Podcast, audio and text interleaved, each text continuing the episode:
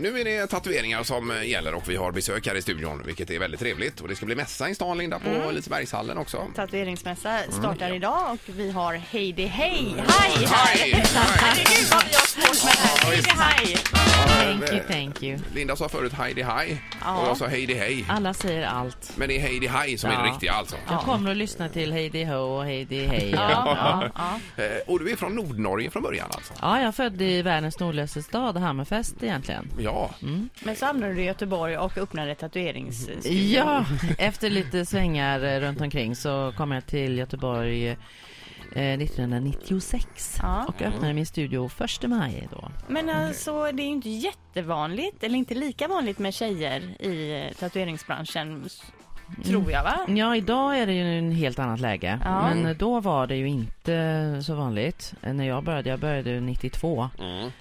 Eh, och då fick man ju må många gånger höra att man inte var på rätt ställe och i, i Mm. rätt eh, arbetsplats. Ja. Ja. Men nu är du alltså, vem, vem är det som blir tatuerare idag? För att eh, man måste väl ha ganska mycket konstnärligt sinne.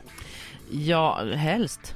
annars, annars så blir det inte så snyggt. Nej. Eh, det som är, som är det, det prekära är att kunden, det vilar väldigt mycket på kunden att ta reda på till vem hon eller han går för att få ett bra resultat. För att det finns inga licenser eller så, utan det är portfolio och eh, eh, bra reklam som eh, man får gå efter helt enkelt. Det cirkulerade på Facebook igår alla möjliga bilder här med eh, bilder på barn som hade blivit intatuerade. Som... Dåliga tatueringar. Ja, det var väl ingen... porträtt, Ja, eh, porträtt. bilder, Ja, ja. och det, ja, det var riktigt hemskt att se alltså. Ja, alla möjliga. Vi får upp lite bilder här i studion men det är så man nästan blir mörkrädd. Ja. Men alltså hur blir man tatuerare? Går man som lärling då? Ja, helst går det ju som lärling för du, du kan naturligtvis lära dig själv men det är en mycket, mycket längre väg. Och, och jag, har, jag är ju illustratör i botten och har liksom jobbat med andra med, media. Men något av det svåraste man gör det är att förstå hur huden fungerar. För att du har ju eh,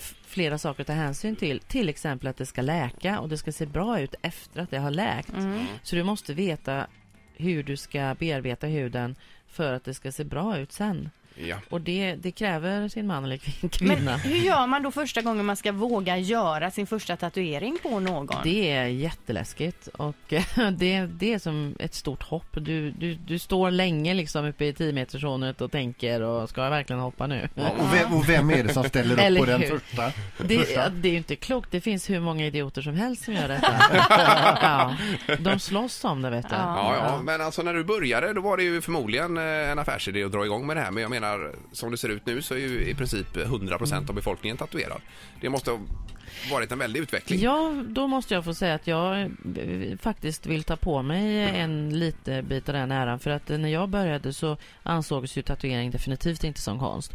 Och jag har, valde ju tatuering som ett uttrycksmedel för, som konstnär och jobbat jättehårt för att höja den statusen. Och, och under 90-talet så var ju Sverige en av de största nationerna i Europa när det gällde att utveckla sig som, som tatueringsnation. Ja. Och idag så räknas ju Sverige som något av det mest tatuerade folkslaget i världen i princip, alltså per capita. Ja. Ja, det ser man ju på sommaren på badstränder och annat Ja. att det är väldigt få som Ja, inte är och tatuerade. det, det är väldigt populärt av eh, utländska tatuerare kommer gärna hit och gästjobbar och så vidare för att svenskar dels vill tatuera sig, Mm. gör det stort, alltså ingen mespropp utan de börjar med en ryggtavla. Mm.